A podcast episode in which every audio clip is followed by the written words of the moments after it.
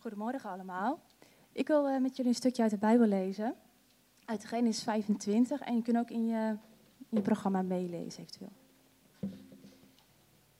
Dit zijn de afstammelingen van Isaac, de zoon van Abraham. Abraham verwekte Isaac. Isaac was 40 jaar toen hij Rebekka, de dochter van Betuel de Syrië, uit Padan Aram en de zuster van Laban de Syrië voor zich tot vrouw nam. Isaac bad vurig tot de Heer in het bijzijn van zijn vrouw, want zij was onvruchtbaar. En de Heer liet zich door hem verbidden, zodat Rebekka zijn vrouw zwanger werd. De kinderen stoten in haar lichaam tegen elkaar. Toen zij zei, als dit zo is, waarom overkomt mij dit? En zij ging de Heere raadplegen. De Heere zei toen tegen haar, er zijn twee volken in uw schoot. En twee naties zullen zich uit uw lichaam van één scheiden. Het ene volk zal sterker zijn dan het andere, en de meerdere zal de mindere dienen. Toen nu de tijd om te baren voor haar aangebroken was, zie, er was een tweeling in haar schoot. De eerste kwam tevoorschijn, rossig en helemaal behaard als een haren mantel. Daarom gaf men hem de naam Esau. Daarna kwam zijn broer tevoorschijn, terwijl zijn hand de hiel van Esau vasthield. Daarom gaf men hem de naam Jacob. Isaac was zestig jaar oud bij hun geboorte.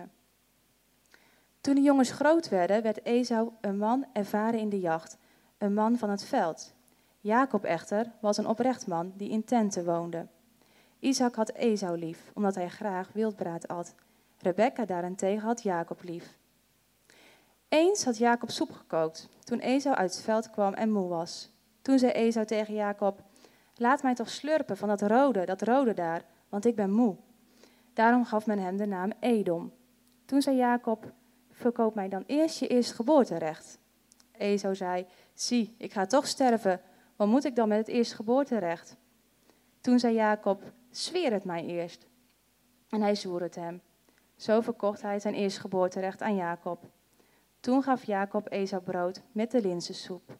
Hij at, dronk, stond op en ging weg. Zo verachtte Esau het eerstgeboorterecht.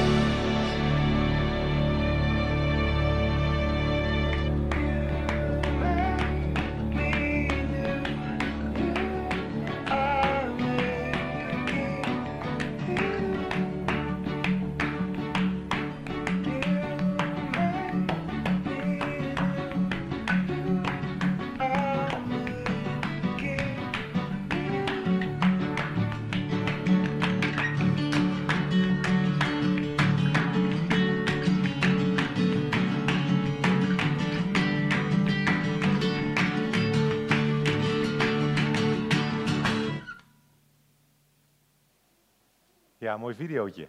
God makes beautiful things. God maakt mooie dingen. En de vraag vanochtend is, en dan ben ik eigenlijk al klaar met mijn toespraak, geloof je dat? Geloof je dat God mooie dingen kan maken? Van jou, van mij? Want dat, daar gaat deze serie over. Dat, dat, dat het niet uitmaakt, ja, in de zin waar je vandaan komt, wat je meegemaakt hebt in je leven, maar dat God iets moois van jou kan maken. Toen ik eh, in de tweede klas zat van de, oh dat is groep 4 tegenwoordig, hè? in groep 4 zat van de, van de lagere school, toen, uh, toen deed ik mijn communie. Ik weet niet of er nog meer mensen zijn die een communie gedaan hebben, vroeger, vroeger. En als cadeautje kreeg ik, uh, ik kreeg een aantal cadeautjes. Ik kreeg een, een, stel rolschaatsen, waarmee mijn witte communiebroek meteen onder de rode vlekken zat toen ik die uitprobeerde. Maar ik kreeg ook een hele mooie kinderbijbel. Een, was een hele dikke gele kinderbijbel. En ik, had, ik hield van lezen, maar ik had nog nooit zo'n dik boek gekregen of, of gelezen. Dus ik ben erin gaan lezen. Als kind van, ik was zo'n zeven denk of acht. En waren geweldige verhalen. Iedere pagina verhalen over Abraham, over Isaac, Jacob, Jozef, Mozes, David, Daniel. Ik vond het geweldig. Plaatjes, vond ze soms wel eng. Die, ik weet niet wie de tekenaar was van dat boek, maar er stonden best wel rare plaatjes in af en toe. Maar die, die, die verhalen en die plaatjes die zijn me altijd eigenlijk wel bijgebleven. Maar ik ben niet heel erg religieus opgevoed. Hè. Na, na, mijn communie, ik denk dat wij twee keer per jaar naar de kerk gingen, met mijn kerst en, mijn Pasen misschien. Um, pas jaren later, tijdens mijn studie, ben ik echt Jezus gaan volgen. En ik ben de Bijbel opnieuw gaan lezen. En toen kwamen die verhalen terug. En ik begon te ontdekken dat het niet gewoon verhaaltjes waren, verhalen waren over, over mensen die ooit geleefd hebben. Waar misschien een mooie moralistisch lesje voor ons in zit. Maar dat de verhalen juist laten zien wie God is. En hoe God graag met ons omgaat. En hoe zijn karakter in elkaar zit.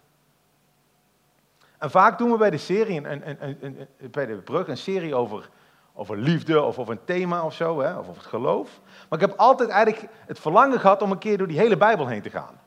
Alleen die hele Bijbel is vrij dik. Zelfs het eerste boek van de Bijbel, Genesis, waar we vandaag een stukje van zullen lezen, 50 hoofdstukken. Dus als ik iedere week een hoofdstuk zou doen, dan hebben we de komende 2,5 jaar hebben we, hebben we genoeg. Uh, genoeg. Uh, maar we gaan wel een klein beetje doen. Ik, we gaan halverwege dat boek, het eerste boek van de Bijbel, Genesis, gaan we inspringen. En we gaan lezen over het leven van Jacob. Waar hij vandaan kwam, hoe hij opgegroeid was, waar hij tegenaan liep in zijn leven. En dan wil ik met jullie kijken over wat dat zegt over wie God is. En wat dat voor ons vandaag, in, hè, want Jacob leefde 2000 voor Christus, of 4000 jaar geleden. En dan wil ik kijken wat dat voor ons vandaag in 2018 in Eindhoven betekent. En mijn hoop is eigenlijk dat je net zo enthousiast wordt als ik als je deze teksten leest. En dat we zo samen meer mogen ontdekken over, over God en over wie Hij is. We hebben deze serie hebben hoop genoemd. Hoop voor mij, hoop voor jou. Omdat als we dit lezen, dan zien we wat voor figuur Jacob eigenlijk is. En dat God hem toch kan gebruiken. Ondanks al zijn tekortkomingen, ondanks alle dingen die hij meemaakt. En dat God hem gebruikt voor een plan. En dat God ons ook vandaag de dag wil gebruiken voor zijn plan. Dat hij een plan met ons heeft, met ieder van ons. Maar laten we gewoon beginnen, want het is best wel een lange tekst. Um, staat in je programma. Ik zou, zou ook aanmoedigen om komende weken, als we door deze serie heen gaan, lees die teksten zelf eens thuis. Ik, skip misschien wat sneller over bepaalde zinnetjes heen, omdat ik het gewoon niet haal. Maar lees eens, bespreek ze in de at home. Er zit zoveel zit hierin.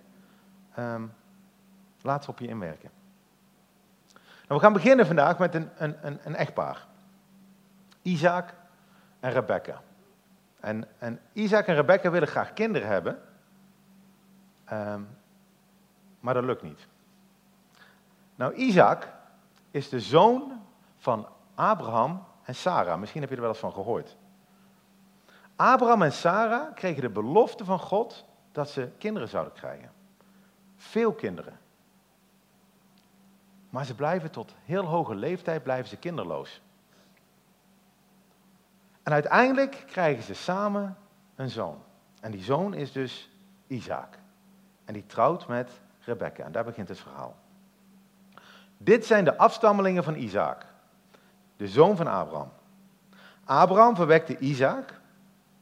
En Isaac was 40 jaar oud toen hij Rebecca, de dochter van Betuel, de Syriër, uit Paddan Aram, en de zuster van Laban, de Syriër, voor zich tot vrouw nam. Toen Isaac dus 40 jaar oud was, trouwde hij met Rebecca. Dat geeft al hoop, hè? Het thema was hoop vandaag. Ik weet niet of je singles zitten, in de 30, 40. 40 jaar was hij toen hij met Rebecca trouwde. Maar wat gebeurt er? Isaac bad vurig tot de Heer in het bijzijn van zijn vrouw, want Rebecca was onvruchtbaar. Rebecca kan geen kinderen krijgen.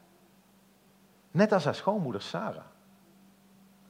De situatie die, die bij de ouders speelde, namelijk dat Sarah onvruchtbaar was, herhaalt zich nou een generatie later bij Rebecca.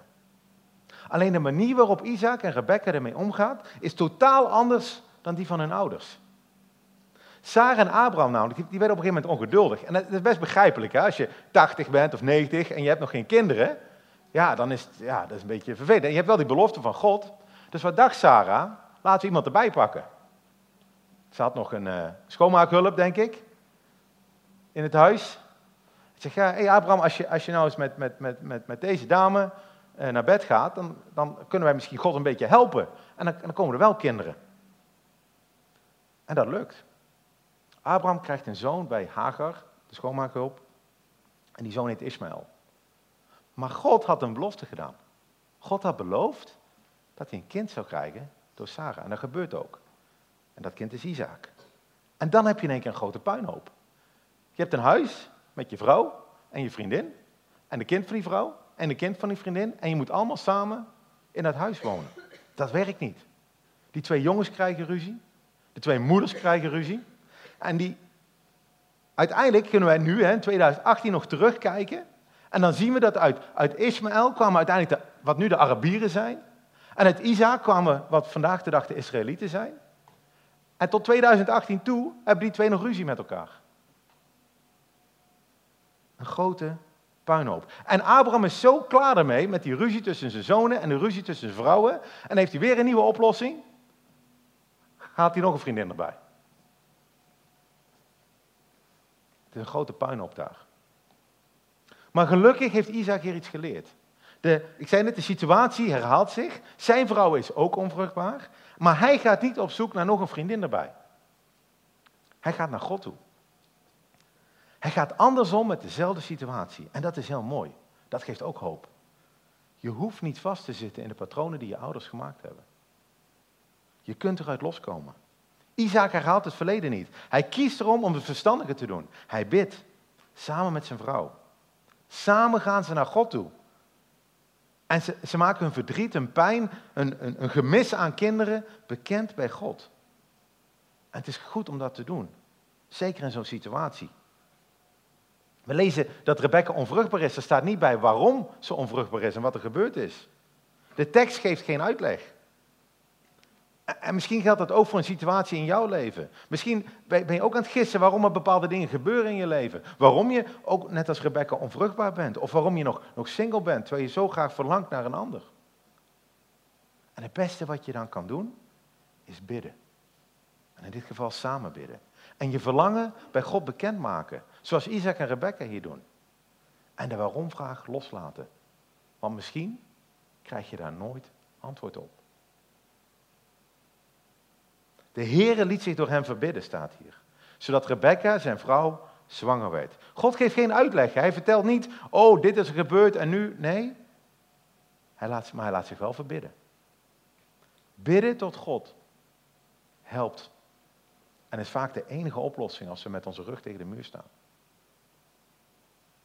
Rebecca is zwanger. De kinderen, kinderen, meervoud, stoten in haar lichaam tegen elkaar. En toen zei ze, als dit zo is, waarom overkomt mij dit? En weer ging ze de Heer raadplegen. Rebecca is zwanger van een tweeling, twee jongetjes. En iedereen die jongetjes heeft, weet dat jongetjes lekker met elkaar kunnen vechten. Ik weet niet, bij ons thuis is het altijd die jongens uit elkaar houden. Als er maar een meter afstand tussen zit, dan, dan zijn hun armen te kort om elkaar te, te, te, te raken. Um, maar zo, zo zit dat. Hè? Die, de jongste wil vechten met de oudste, terwijl het meestal niet goed gaat. De oudste wil laten zien dat hij de sterkste is. En, uh, en zo zitten jongens in elkaar. Ik heb geen broer gehad, ik weet niet hoe dat is, maar ik zie het bij mij thuis. Misschien uh, dat er nog mensen zijn die daar getuigenis over kunnen geven, die vijf zonen hebben of zo, uh, die weten hoe dat, hoe dat zit. Maar het bijzondere hier is, die jongens vechten niet alleen als ze aan het opgroeien zijn, ze vechten al in de buik van hun moeder. Ja, boom, rechts, links, knock-out. En Rebecca zegt, wat gebeurt er nou in mijn buik? Ze ziet die handen bewegen, ze zegt, wat gebeurt hier nou? Mijn, hele buik beweegt, dit is niet fijn. En weer gaat ze naar God toe, dat vind ik zo mooi. En ze legt haar vraag bij hem neer. Ze, ze brengt de dingen die haar dagelijks bezighouden, de, de dingen daar ze tegenaan loopt, brengt ze bij God in gebed, in een gesprek. En God geeft weer antwoord. De Heere zei tegen haar, er zijn twee volken in je schoot. Twee naties zullen zich uit uw lichaam vaneenscheiden. Het ene volk zal sterker zijn dan het andere en de meerdere zal de mindere dienen. Dit zijn niet zomaar twee jongens. Ze zullen kinderen krijgen. En die kinderen krijgen weer kinderen en kleinkinderen en achterkleinkinderen. En ze worden uiteindelijk twee volken. Maar de oudste, zegt God, gaat de jongste dienen. De jongste gaat heersen over de oudste. Dan moet je even voorstellen dat dit over jou gezegd is bij je geboorte. Dat jouw jongere broertje gaat heersen over jou. Dat is niet gaaf. En die belofte van God, die hangt een beetje over dit gezin. Op een gegeven moment zal de jongste gaan heersen over die oudste. Ik weet niet of er over gesproken werd daar, maar het zal wel spanning brengen. Dat gaan we ook zien. En we zullen zelfs zien, eh, eh, komende zondag, een volgende keer, dat Isaac zal proberen dit om te draaien. Om, om, om dit te voorkomen, dat dit gaat gebeuren. Want zeker in die cultuur, de oudste, die, die stond boven de jongste. Gaan we de volgende keer over verder. Maar toen nu de tijd kwam om te baren, toen de tijd om te baren voor haar aangebroken was, zie, er was een tweeling in haar schoot, dat had ze al door. En de eerste kwam tevoorschijn, rossig en helemaal behaard als een haren mantel. Daarom gaf men hem de naam Esau. Een tweeling, maar ze lijken helemaal niet op elkaar, deze tweeling. Esau is rood en behaard. En daarom geven ze hem de naam Esau. En dat Esau betekent harig. Ik had een foto van hem, hè? Rood en behaard. En, en daarna kwam zijn, zijn broer tevoorschijn, terwijl zijn hand de hiel van Esau vasthield. En daarom gaf men hem de naam Jacob. En daar kwam Jacob. En, en Jacob leek helemaal niet op Elmo. Hij had een gladde huid. En, zijn naam betekent bedrieger, hieligrijper, bedrieger. Weer voorstellen, hè? Je, je wordt geboren en je ouders denken, wat voor een leuke naam zullen we jou geven? Laten we jou bedrieger noemen. Want dat helpt jou in je opvoeding en als je naar school gaat later en weet ik allemaal wat. Hoe zou dat zijn om zo op te groeien? Dan staat er een heel klein bijzinnetje. Maar ik, ik wil er toch even, even één minuutje aan besteden. Isaac was 60 jaar oud bij hun geboorte. Weet je nog hoe oud Isaac was toen ze trouwden? Hebben we net gelezen. Weet je hoe oud hij was toen ze, hij was begonnen met bidden? 40 jaar oud. En hij is nu 60 jaar. En hij krijgt zijn kinderen. Hij heeft 20 jaar gebeden voordat hij antwoord kreeg. 20 jaar. En hij zal ongetwijfeld in die 20 jaar terug hebben gedacht aan de oplossing van zijn ouders. Laat iemand erbij halen. Maar hij deed het niet. Hij blijft 20 jaar wachten op God. Ik weet niet hoe dat bij jullie zit. Ik ben veel ongeduldiger. Veel ongeduldiger. Ik wil nu antwoord van God. Maar Isaac wacht 20 jaar. Nou, de jongens worden groot. Toen de jongens groot werden, werd Esau een man ervaren in de jacht, een man van het veld. En Jacob echter was een oprecht man die in tenten woonde. En waar staat hier eigenlijk? Hier staat dat Esau een stoere kerel werd. Spierballen, tattoos, zit op de Oosttribune bij PSV, ging op wilde beesten. Dat is Esau, een echte man. Wie heeft dan eens een keer iets vermoord? Een beest. En vervolgens, ja, ja niet, mensen, dat hoef ik niet te horen, dat doen we maar een ander keertje. Maar wie, wie heeft wel iets, iets en klaargemaakt? Ik heb daar een aantal jaren terug gedaan. Gewoon een vis gevangen en, en doodgemaakt, op de barbecue gelegd en aan mijn vrouw en, mijn dochters waren toen, mijn zonen waren nog niet, ge, ge, gegeven. Dat geeft toch een geweldig gevoel. dan voel je me, e- voelde ik me echt, dat bracht een, een oergevoel bij mij naar boven. Echt, eh, ja, nou ben ik een vent of zo. Maar Jacob die hield daar niet van. Jacob was niet zo stoer. Je staat oprecht man. Je kan naar het woord kijken, calculerend staat er, sneaky. In het Hebreeuws, het woordje Hebreeuws is tam. En dat vond ik wel grappig, want, want, want, want Esau is vrij wild. En, en hier staat dan het woordje tam. Maar eigenlijk betekent dat gewoon watje. Hij is een watje. Hij bleef liever thuis bij mama, luisterde naar K3, zit met zijn Barbies te spelen, Fanta te drinken. Dat, dat, is, dat is Jacob. En Esau, totaal anders. En dat brengt weer problemen. Twee broers, totaal anders. En dan zie je die zin, Isaac had Esau lief, omdat hij graag eh, van de barbecue hield. En Rebecca had Jacob lief. Papa houdt van de oudste. Mama houdt van de jongste. Zo begint het verhaal in het leven van Jacob. Kan je dat voorstellen? Dat je vader niet van jou houdt, maar van je broer. Eh, andersom ook, hè, voor Esau. Dat, dat, dat zijn moeder niet van hem houdt, maar, maar, maar van zijn broertje. Dat kan niet goed gaan. Ook niet in, in het huwelijk tussen, tussen Isaac en Rebecca. Hoe is het om als kind geen tijd en aandacht te krijgen van je vader? Weet je, er zijn in 2018 er zijn zoveel boeken over geschreven. Psychologen hebben zich daar allemaal hè, over, over afwezige vaders, over opgroeien zonder vader, eh, of zonder vaderfiguur in je leven. Welk effect dat heeft op je identiteit, op hoe je later gaat zoeken naar, naar een stuk erkenning. Of een gat dat dat achterlaat in het leven van een kind. Heren, mannen die hier zitten, zorg dat je aanwezig bent in het leven van je kinderen. Je kinderen zijn belangrijker dan je carrière, dan je voetbal, dan je vrije tijd. En het kan niet zo zijn dat je één kind meer lief hebt dan een ander. En als je hier zit en je hebt zelf geen vader gehad, of je vader was afwezig, dan wil ik je echt op bemoedigen om wat Jacob straks zal doen. Om op zoek te gaan naar God. Zijn vaderhart. God zegt dat, dat wij zijn kinderen zijn, zijn zonen en zijn dochters. En dat we naar hem toe mogen gaan. En hem mogen, mogen, tot hem mogen komen en tegen hem mogen zeggen, papa, onze vader. Genoeg om over door te praten een keer.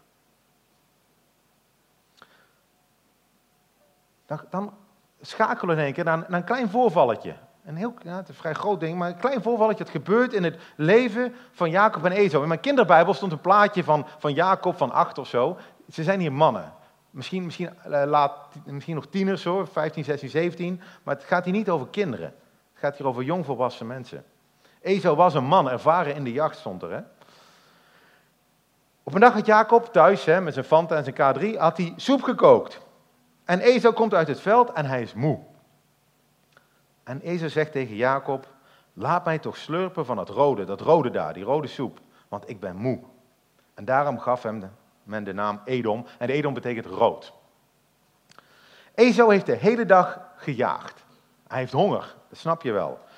Ik weet niet of nog meer mensen tieners in huis hebben, die hebben gewoon honger, altijd. En vroeger kon ik net zoveel eten als ik wilde, dat kan ik nu nog, alleen nu word ik dik en vroeger niet. Uh, ik had altijd honger. En hij komt thuis en daar staat een bak met rode linzensoep. En hij denkt, die moet ik hebben. En calculerende Jacob, die denkt, aha, dit is mijn moment. Dit is mijn moment om eens iets slims te doen. Want mijn broertje is niet zo slim. Weet mijn, mijn jongens vroeger, die deden wel eens muntjes ruilen. En dan had je een muntje van 1 euro en van 50 cent.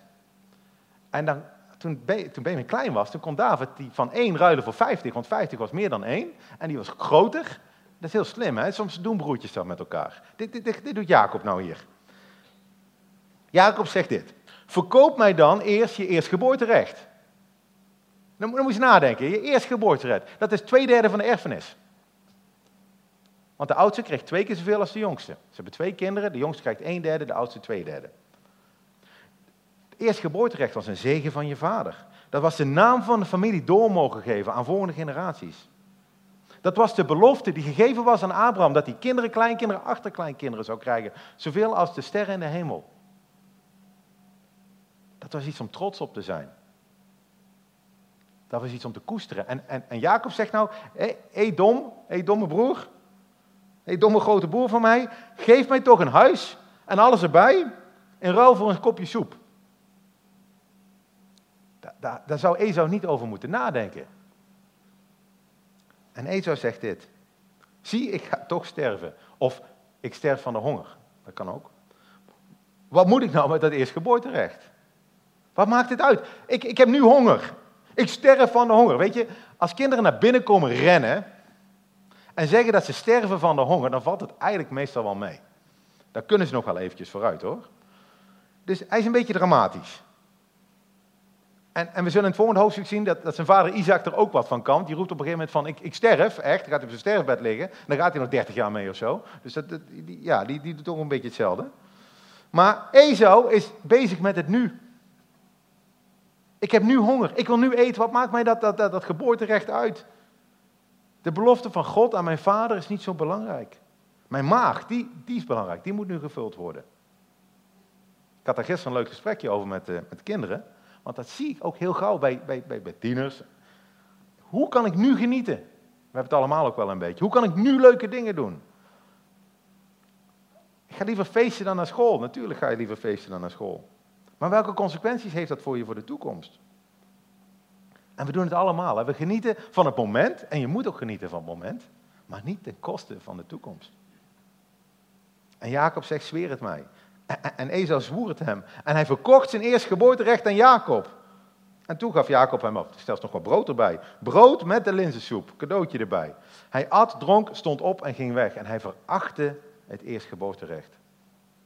Later zal Esau zeggen, Jacob heeft mij bedrogen, maar dit is gewoon een deal. Jacob heeft handig gebruik gemaakt van, van de domheid van zijn broer, van de, van de zelfgerichtheid, korte termijn denken van zijn broer. En de deal is totaal schuin. Hè? Dit is een Big Mac ruilen voor een huis. Maar ja, maar Esau is ermee akkoord gegaan. Hij zwoer het hem.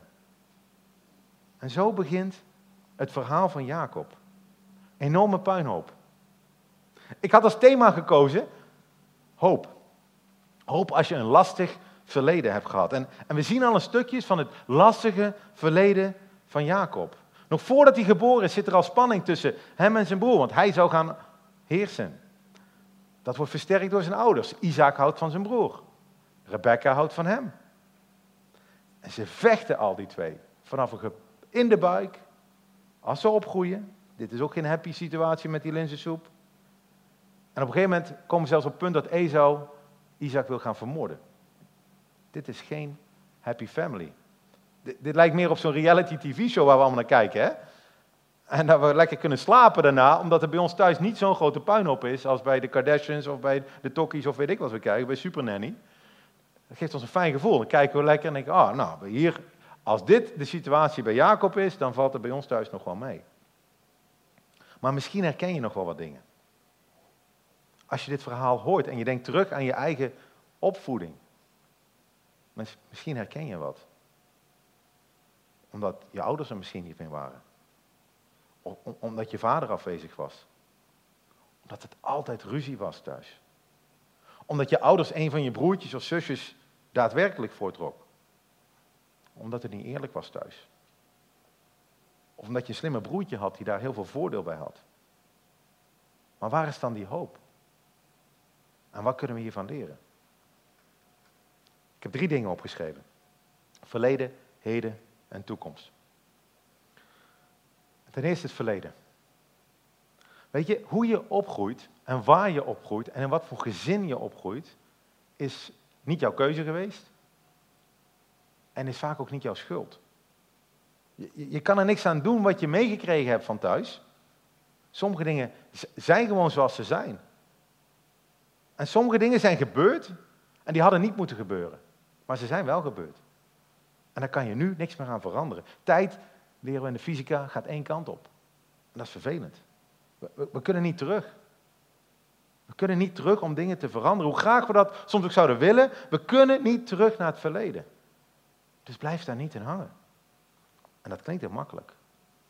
Maar sommige dingen die je zijn overkomen, zijn niet de wil van God. God heeft echt niet de opdracht gegeven aan Isaac om niet van Jacob te houden.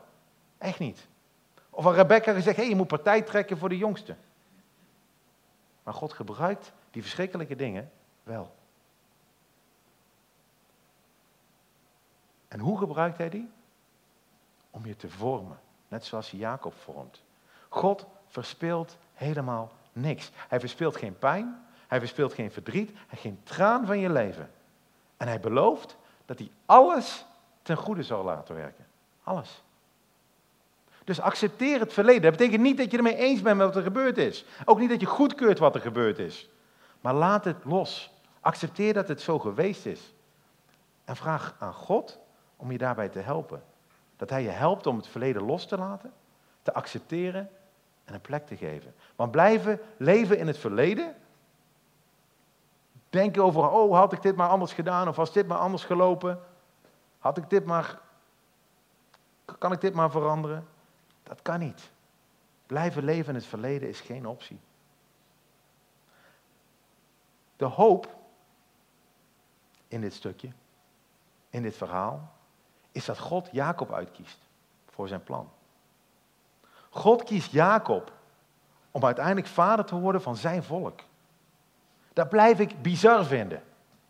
Als je de hele wereld hebt en je hebt allemaal mensen om uit te kiezen, kies je dan de Fanta drinkende, thuiswonende jonge man, misschien man van 30, 40, om, zou je deze jongen gekozen hebben? Iemand die mensen bedriegt, die opgegroeid is in een dysfunctioneel gezin? Zou je die kiezen als jij God was? Een gast die met zijn Barbies nog aan het spelen is? Echt niet. Maar God kijkt anders naar mensen en dat is maar goed ook. God kijkt anders naar jou en naar mij. God, God kijkt naar ons en hij ziet potentieel. En hij roept ons op om hem te volgen. Weet je, onze identiteit wordt niet bepaald door onze genen of hoe we opgegroeid zijn. Of wat anderen over ons zeggen. Maar onze identiteit wordt bepaald door wat God over ons zegt. En God zegt dat wij zijn zonen en dochters zijn. En hij nodigt ons uit om deel te worden van zijn gezin. Hij als vader. En hij nodigt ons niet uit omdat wij zo geweldig zijn, omdat we alles zo goed voor elkaar hebben, maar hij kiest ons omdat hij zelf geweldig is. En dat hij naar ons kijkt en ons lief heeft, ondanks de puinhoop die wij er soms van maken. En hij heeft een plan met ons, net zoals hij een plan had met Jacob. Misschien niet hetzelfde plan, nee, ik weet wel zeker niet hetzelfde plan, en misschien ook niet jouw plan met je leven, maar hij heeft een plan met je leven. Een goed plan. Geloof je dat? Geloof je dat God met jou op pad wil, in jouw leven betrokken wil zijn? Ondanks alles wat er gebeurd is in het verleden? Ondanks alles wat jou aangedaan is? Ondanks alles wat jij anderen hebt aangedaan? Dat God aan het werk is in je leven. Dat je gekozen bent door Hem. En dat hij door alle omstandigheden in je leven heen werkt. Zelfs de dingen die hij niet oké vindt. Hij werkt er doorheen. En hij maakt van ons beautiful things. En dat is de toekomst voor ons. God makes beautiful things. Uit Jacob, uit jou, uit mij. En het mooie bij Jacob is, we kunnen terugbladeren. We kunnen kijken wat er gebeurd is met Jacob in zijn leven. We kunnen naar het, naar het eindverhaal, want het is al opgeschreven. En het einde van het verhaal, en, we lezen dit in het, in het Nieuwe Testament 2000 jaar later opgeschreven, staat een één zinnetje over Jacob. Maar het is een heel mooi zinnetje. Een zinnetje over opa Jacob. Later, als hij heel groot is. En dan staat dit. Door het geloof heeft Jacob bij zijn sterven ieder van de zonen van Jozef, dat zijn zijn kleinkinderen, gezegend en hij boog zich in aanbidding neer, terwijl hij leunde op het uiteinde van zijn staf. Weet je, ondanks alles wat er gebeurt is in het leven van Jacob, ondanks zijn opvoeding, ondanks alles wat we de komende weken allemaal gaan lezen, ondanks zijn vader die niet van hem houdt en een broer die hem wil vermoorden, werkt God door met hem. En aan het eind van zijn leven rust Jacob op zijn staf en hij buigt zich neer voor God in aanbidding. En hij zegent zijn kleinkinderen op zijn sterfbed. God makes beautiful things. En, en die hoop, dit beeld hè, van een opa die in aanbidding op zijn stok leunt, met zijn kinderen, met zijn kleinkinderen erbij. Dat heb ik voor mezelf. En dat wens ik jullie ook toe. Dat onze toekomst bij God is. In aanbidding. Dat we thuis mogen komen bij Hem. Dat onze kinderen, dat onze kleinkinderen, dat we die mogen zegenen en in de handen van God mogen toevertrouwen. En dat we goed eindigen, net zoals Jacob. Ondanks de start die we gehad hebben. God werkt zijn plan door met Jacob. Uit, heel, uit Jacob komt een heel volk. Ik zei het toen straks al. De, de, Israëlieten komen uit hem. En uit die Israëlieten komt uiteindelijk één man. De zoon van God, Jezus Christus. En God koos ervoor om Jezus op te laten groeien in een gezin. Ik weet niet of je er wel eens over hebt nagedacht. Dat Jezus ook als baby gekomen is. Had God niet helemaal niet gehoeven. Die had ook gewoon poef iets kunnen maken. Heeft hij niet gedaan. Jezus is gekomen in een gezin. Met een vader en een moeder. Misschien wel een afwezige vader. Met, met vier broertjes. Met een aantal zusjes. En dat zal ook wel voor de nodige dynamiek gezorgd hebben in een gezin. Met, met een buurt waarin hij opgroeide. Die dachten dat zijn moeder een kind gekregen had buiten natuurlijk om. Wat in die tijd absoluut niet kon. Waar schande over gesproken werd. Daar groeide Jezus in op. Uit Esau komt ook een volk. Esau was rood, harig. Edom, dat was rood. De Edomieten komen uit, uit Esau. En, en 2000 jaar na, na, de, na die gebeurtenissen die we vandaag gelezen hebben, staan twee volken oog in oog. Jezus, de nakomeling van Jacob, staat oog in oog met Herodes, de nakomeling van Esau. En Herodes is op dat moment bepalend of Jezus wel of niet aan een kruis gaat sterven. En wat doet Jezus? Hij richt zich niet op het verleden, maar hij richt zich op de toekomst. Waar Esau zei, ik wil nu brood, ik wil nu soep, denkt Jezus aan de toekomst. Met het oog gericht op de vreugde die voor hem lag, heeft hij het kruis verdragen en de schande veracht, staat er. Hij verdraagt het kruis. Hij sterft en overwint. Zodat wij zonen en dochters van God kunnen zijn. Zo gaat het verhaal. De vraag vanochtend is, en we gaan de komende weken gaan we nog veel meer van dit verhaal uitdiepen. Hoe gaan wij verder? Hoe wil jij verder? Blijft het verleden jou vasthouden? Iets wat je eigenlijk niet kan veranderen? Of wil je vandaag een stap maken? En ontdekken wat Gods plan voor jouw leven is? En ga je je richten op de toekomst op dezelfde manier en met dezelfde vreugde die Jezus had? Waar kies je voor? En we kunnen goed eindigen, dat is de hoop van het verhaal. We kunnen goed eindigen, net als Jacob. Zelfs als we een valse start gehad hebben. Door de kracht van God, samen met God, in zijn vaderhand. Ik verlang daarna. Jij ook? Wil je het verleden achter je laten, je uitstrekken naar wat voor je ligt? Dan wil ik daarvoor bidden. Samen met je. En ook voor mezelf. Bid je mee? Vader, ik wil bij u komen. Ik wil u danken, Heer, voor wie u bent. Voor uw liefde die we zo zien in dit verhaal. Uw liefde voor Jacob. Jacob die er, die er nog lang niet is. Die nog zijn broer aan het, aan het misleiden is. Die, die, die een slechte start gemaakt heeft in het leven. Maar toch goed eindigde. God, dat wil ik ook. Ik wil ook goed eindigen. Goed eindigen samen met u. Heer, en daarom kies ik vandaag voor u. Help ons met elkaar om ons verleden achter ons te laten, ons uit te strekken naar een toekomst met u. Mogen de banden met het verleden verbroken worden, Heer, zodat we vrij mogen zijn. Dank u, God, dat u voor ons bent. Dat u voor ons kiest. Dat u een plan met ons leven hebt.